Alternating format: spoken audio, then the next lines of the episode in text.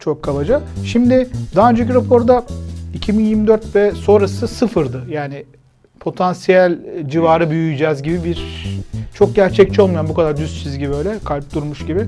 Bunların hepsinin bir likitte etkisi var. Yani bankalar bu nedenlerle daha çok likitteyi Merkez Bankası tutmak zorunda kalacak.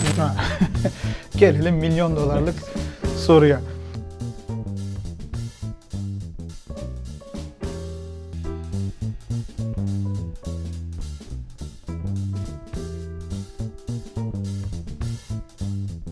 Oyuk Bey merhaba, hoş geldiniz. Merhaba, hoş bulduk. Nasılsınız? İyiyim, siz nasılsınız? Biz deyiz, teşekkür ederiz. Bir haftanın ardından yeniden birlikteyiz.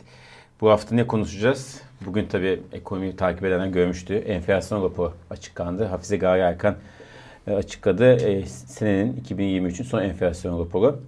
E, soru cevap kısmı da vardı, kendi sunumu da vardı. İkisini de konuşacağız. Çok piyasadan çok yakından takip ettiği bir konuşmaydı, sunumdu. Size soracağım oradan yansıyanları. Merkez Bankası zorunlu karşılık adım attı. E, dün akşamsa bugün sabah saatlerinde. E, onu soracağım. Nasıl etkileyecek hem KKM hem de Türk lirasına geçiş mevduat kısmında. Bir de tabii dün akşam saatlerinde FED faiz kararını açıkladı. Çok büyük bir sürpriz olmasa da orası etkileyeni size soracağım.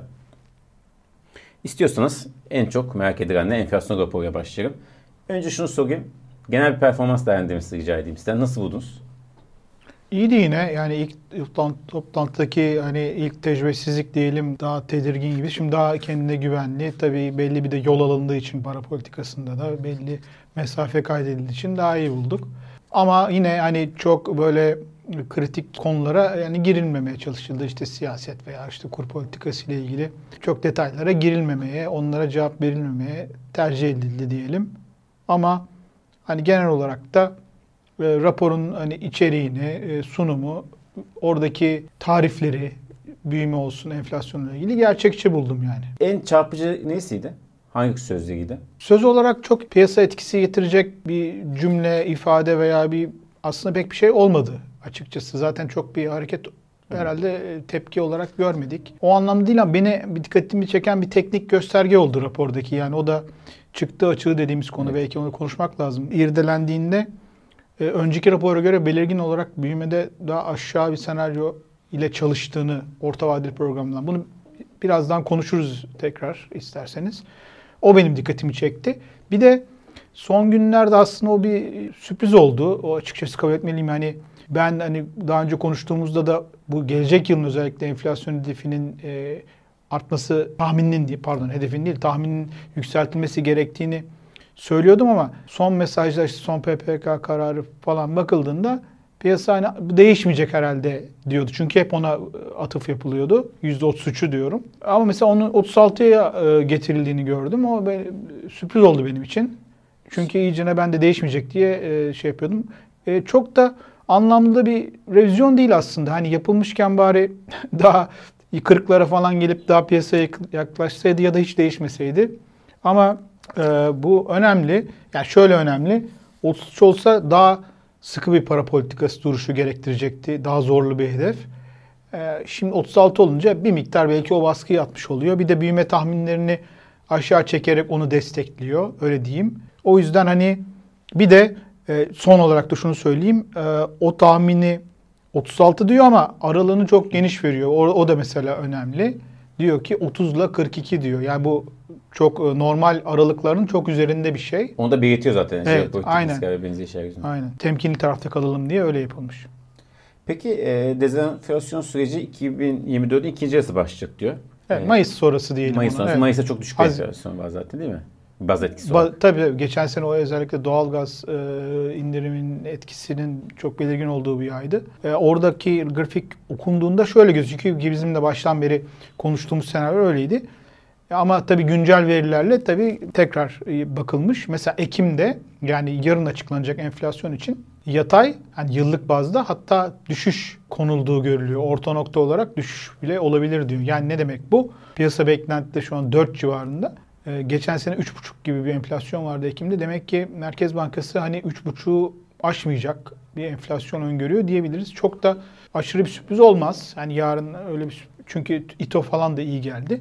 Ekim böyle gözüküyor ama Kasım ve Aralık'ta mesela e, başkan da söyledi özellikle Kasım'da doğal gaz tüketiminin artacağını evet. öngörüyorlar. Arttıkça malum bu ücretsiz kısım ücretsiz kısımdan dolayı bir etki olacak. Dolayısıyla Kasım Aralık'ta e, yukarı şey bekleniyor ama şöyle bir hesap yaptım ben. Son 3 ay %10'u aşmaması, %10.2'yi aşmaması gerekiyor enflasyonun ki 65 olması için. O da aylık ortalama 3.2 enflasyon diyor. Ekim'de biraz aşacak gibi onu. Kasım Aralık'ta dolayısıyla daha aşağıda olması lazım 3 ve şeyi. O, yani risk orada yani eğer oralarda biraz daha yüksek görürsek enflasyon hedefinde sapacağı anlamına gelir. Peki faiz e, konusunda ne gösteriyor? 2024 sonu %36 hedef olduğuna göre. Gelelim milyon dolarlık evet. soruya. Şimdi yani orada çok net bir şey yok yine yani bir yönlendirme. E, dikkat edersek e, yayında da reel faizle ilgili falan evet. sorular geldi özellikle analistlerden. E, pozitif reel faiz falan. Biz o, öyle bir yönlendirme yapmıyoruz. Reel faiz tek gösterge mi baktığımız şey değil falan gibi cevaplar verildi. E, sonuçta ama sıkılaşmaya devam edeceğiz dendi. E, bütüncül bir yaklaşım. Yani diğer taraflara da bakarak ilerliyoruz. Dolayısıyla yani bize bir şey söylemiyor. 36 olması e, bir kere en son ne olduk? 35'e 35. çıktık. E, biraz daha artış oluyor. Zaten onu söylüyor. Yani dolayısıyla bir artış daha olacak. Ama onun üzerinde ne kadar çıkar? E, o konuda biraz daha oradaki beklentileri kırpmış olabilir. Yani ben de hep uzun süredir 40'ı çok aş, aşmayacak gibi hissettiğimi veya öyle düşündüğümü söylemiştim. Sanki 40'ı aşmayacak gibi duruyor. Bu bir kere de 35'ten 40'a getirmek gibi mi olur? Yoksa iki kere de 2, 250, 250 bu ikisi de söz konusu olabilir. Ama burada hani orada bir adımların boyutunun azalacağı veya o yönde bir mesaj verilmedi. Yani bir netlik yok henüz. CDS'ler de 400'ün altına indi. E, o da pozitif olarak algılanıyor. Tabii evet. yüksek olmakla birlikte evet. grafik en azından 400'ün altına. Siz ne diyorsunuz? Ee, olumlu tabii. Şöyle biraz e, e, onu belki FED ve diğer gelişmelerle de e, bağla, bağ, bağ kurmak lazım. Çünkü genel olarak bir tahvil e, rallisi var. Bence o etkiliyor. Yani e, uzun süredir portföy çıkışı oluyor İEM'lerden, gelişmekte olan piyasalardan. E, bu hem tahvil tarafında hem hisse tarafında. Şimdi tabii e, e, uzun vadeli ABD faizlerinde dün gerilediğini gördük ya da günlerdir geriliyor. Bunların hepsinin bize yansıması olarak e, düşünüyorum. Yani yoksa enflasyon raporu hani bugün ilave bir e, iyimserlik yarattı falan diyemem. Ama şöyle de bir şey var. E, özellikle yabancı yatırımcı nezdinde Merkez Bankası'nın hani daha böyle gerçekçi mesajlar vermesi, belli bir yolda ilerlemesi, onların e, Türkiye'nin risklerine ilgili daha olumlu değerlendirme yapmasını getiriyor yani temel olarak onu kabul Tabii, etmek okay, lazım. Evet o açık Tabii. çok açık. Tabii. Peki şimdi çıktı açı dediniz. Mart ayında son negatife dönmesi bekleniyor. Yani e, ne söylüyor bize? Önce çıktı evet. açının ne olduğunu anlatır mısınız? Tabii onu. Bilmeyen seyircimiz için onu da lütfen. Yani yine çok teknik, çok basit olarak anlatırsak şöyle. Şu andaki yani gerçekleşen milli gelir seviyesiyle potansiyel olarak Türkiye'nin potansiyel büyümesiyle potansiyel büyümesiyle varacağı milli gelir seviyesindeki arasındaki farka işaret ediyor.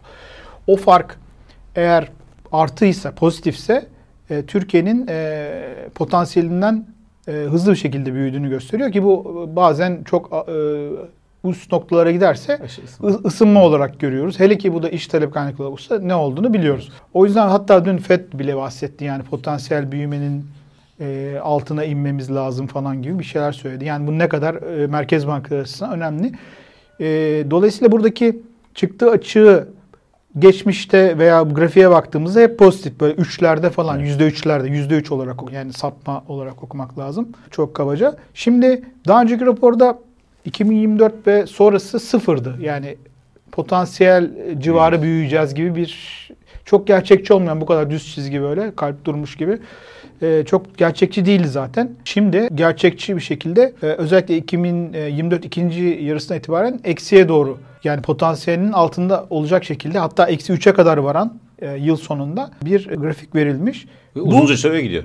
Evet uzun. ve uzun süre öyle gidiyor. Yani ben bunu teknik olarak hesap çok tabii ki onların modelleri çok daha getirmiş ama kabaca hesapladığımda şöyle bir şey çıkıyor. Türkiye'nin de potansiyel e, milli gelirinin büyümesini tabii Merkez Bankası'nın kaç aldığını bilmiyorum. Ben 4 aldım. Biraz daha yüksek oluyorlarsa farklı 5 alacaklarını zannetmiyorum. En fazla 4,5 alırlar.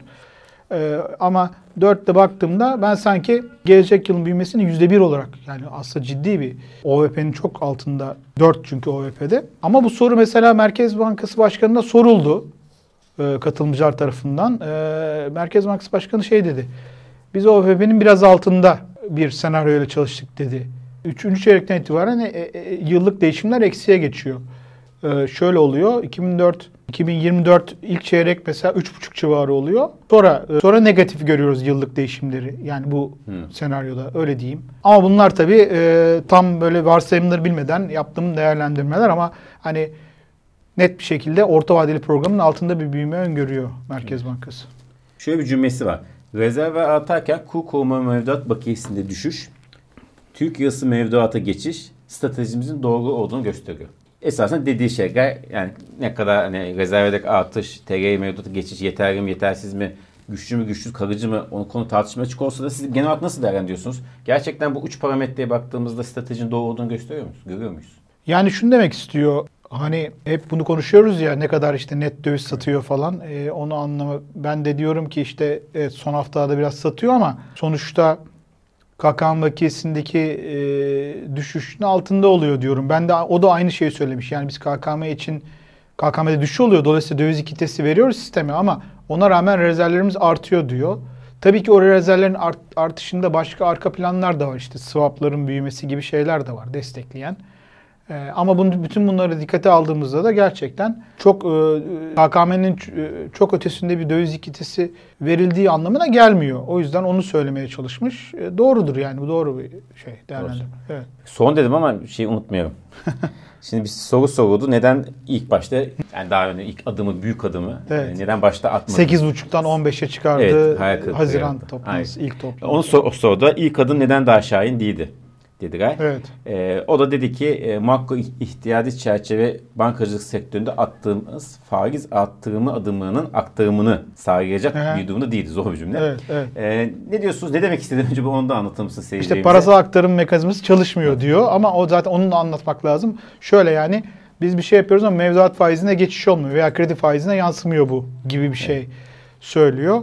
Keşke bu açıklamayı o zaman yapsa tabii daha şey olurdu. Yoksa bu süreç görüldüğünden sonra bunu söylemek kolay. Doğru. Bu etki tabii ki var. Ama o zaman da şöyle e, konuşuyordu başkan, sayın başkan. E, mevduat faizleri o, e, o toplantı sırasında biraz geriliyordu. E, ilk e, etaptaki artışına karşılık sonra bir gerileme oluyordu. Hatta bunu iyi falan diye e, olumlu olarak değerlendirmişti. O zaman benden o şaşırmıştım. Ondan sonraki şeylerde de o söylemin e, değiştiğini görüyoruz. Şimdi e, mevduat faizinin e, yükselişi daha gerekli görülen bir şey olduğu anlaşılıyor ve onun daha olumlu karşılandığı e, tasarruf e, dengeleri açısından anlaşılıyor. Dediğim gibi yani e, buradaki e, mekanizmanın çalışmadığı doğru. Yani bu değerlendirme tabii ki doğru ama keşke o zaman söylenseydi diyorum. Geç kaldık yine. o Evet. konuda şeyimiz var. Evet. Ülkece bazı şey geç kalıyoruz. Peki ikinci başlığımıza geçelim. Merkez Bankası resmi gazete yayınlandı. E, Merkez Bankası zorunlu karşılıkla ilgili adımlar attı. İşte KKM zorunlu karşılığını yükseltti 25'ten 30'a. Evet. Döviz mevduatına 4 puanlık TL zorunlu karşılığı getirdi. Yani bir puanda normal YP zorunlu karşılık arttı. Evet. KKM zaten e, kolay kolay yeni KKM açılamıyor. Bankalar zaten şey yapmıyor. Çok. Zorunlu olmasına rağmen e, izin vermiyorlar öyle diyeyim. E, yani e, yükümlülükleri olmasına rağmen. Dolayısıyla artık yani o e, zaten e, ancak mevcudun yenilendiği bir süreç yaşanıyor veya işte TL'den olanların azaldığı bir süreç yaşanıyor. Bu tamamen miktarsal sıkılaşma yönünde. Bunları da konuşuyorduk e, PPK sonrası yayınımızda da. İki şeyi beklediğimi söylemiştim. Bir tanesi likitte fazlasının çekilmesi için bir KKM'de yine bir şey olabilir. İkincisi de geçen hafta yine menkul kıymet e, tesisi ve işte onunla ilgili kararlar e, görmüştük.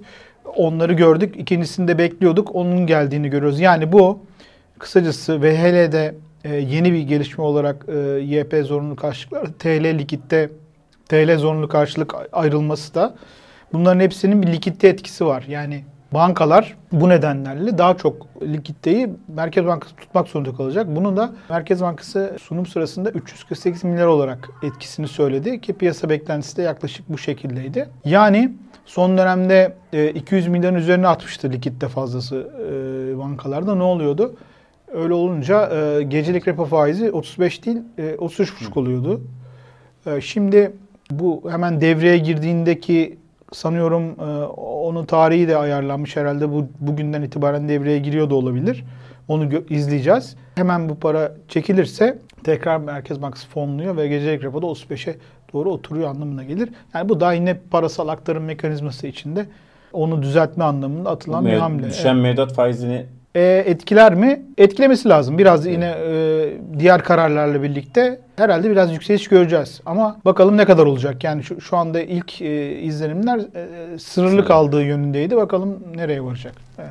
Burada e, biz bu çekim yaparken koruма mevduatla ilgili bu haftanın Hmm. geçen haftanın verisi açıklandı. Evet. 62.3 milyar lira düşüş Evet. mevduatta 3 trilyon yaklaşık 107 milyar dolar oldu. Esasında devam ediyor değil mi Sege? Evet. Ee, geçen e, biz bunu işte tahmini dolar olarak e, daha gerçekçi tahmin yapmaya çalışıyoruz. Ama e, Şimşek'in de bu konuda plan bütçede açıklaması oldu. O dikkatinizi belki çekmiştir.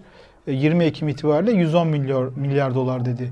Yani Evet. ba- bayağı bir gerileme işareti diyor. Bunun ma- maksimumu 139 falan ulaşmıştı. Şimdi devam ettiği anlaşılıyor bu e, düşüşünde. E, yani bunlar da zaten piyasada e, duyulan, gözlenen şeyler. Evet. Evet. Sürpriz yok yani.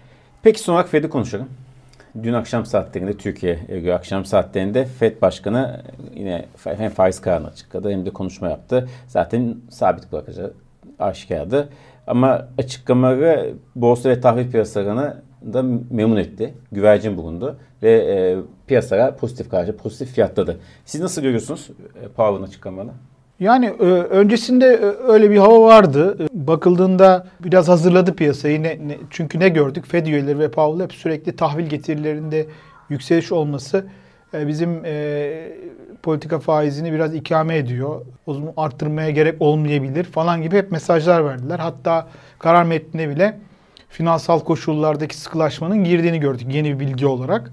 E, bu çok net bir şekilde tahvil faizlerinin bundan sonraki kararlarda önemli bir unsur olacağını gösteriyor. Yani bu ne anlama gelir?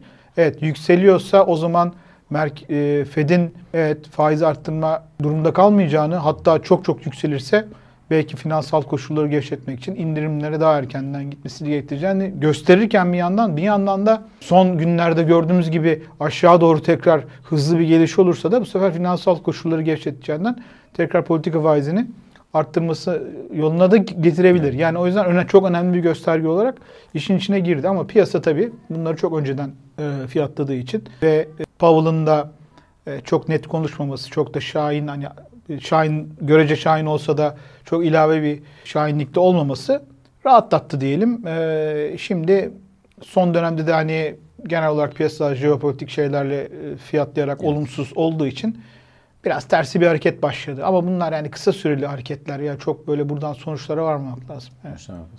Peki e, yarın enflasyon ne olur? O da sorayım. Ha evet.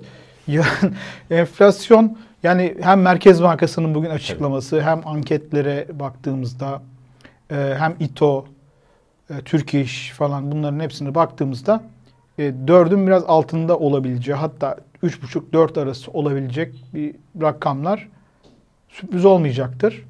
E, yıllık olarak da 61,5'taydık en son. Herhalde yatay ya yakın e, kalacak. Ekim öyle gözüküyor. Çok teşekkür ediyoruz. Enflasyon konuştuk, Merkez Bankası konuştuk. Rica Zaten ederim. ana konu enflasyon raporuydu. Çok sağ olun e, verdiğiniz bilgiler, yorumlar için. Haftaya görüşmek üzere. Haftaya görüşürüz.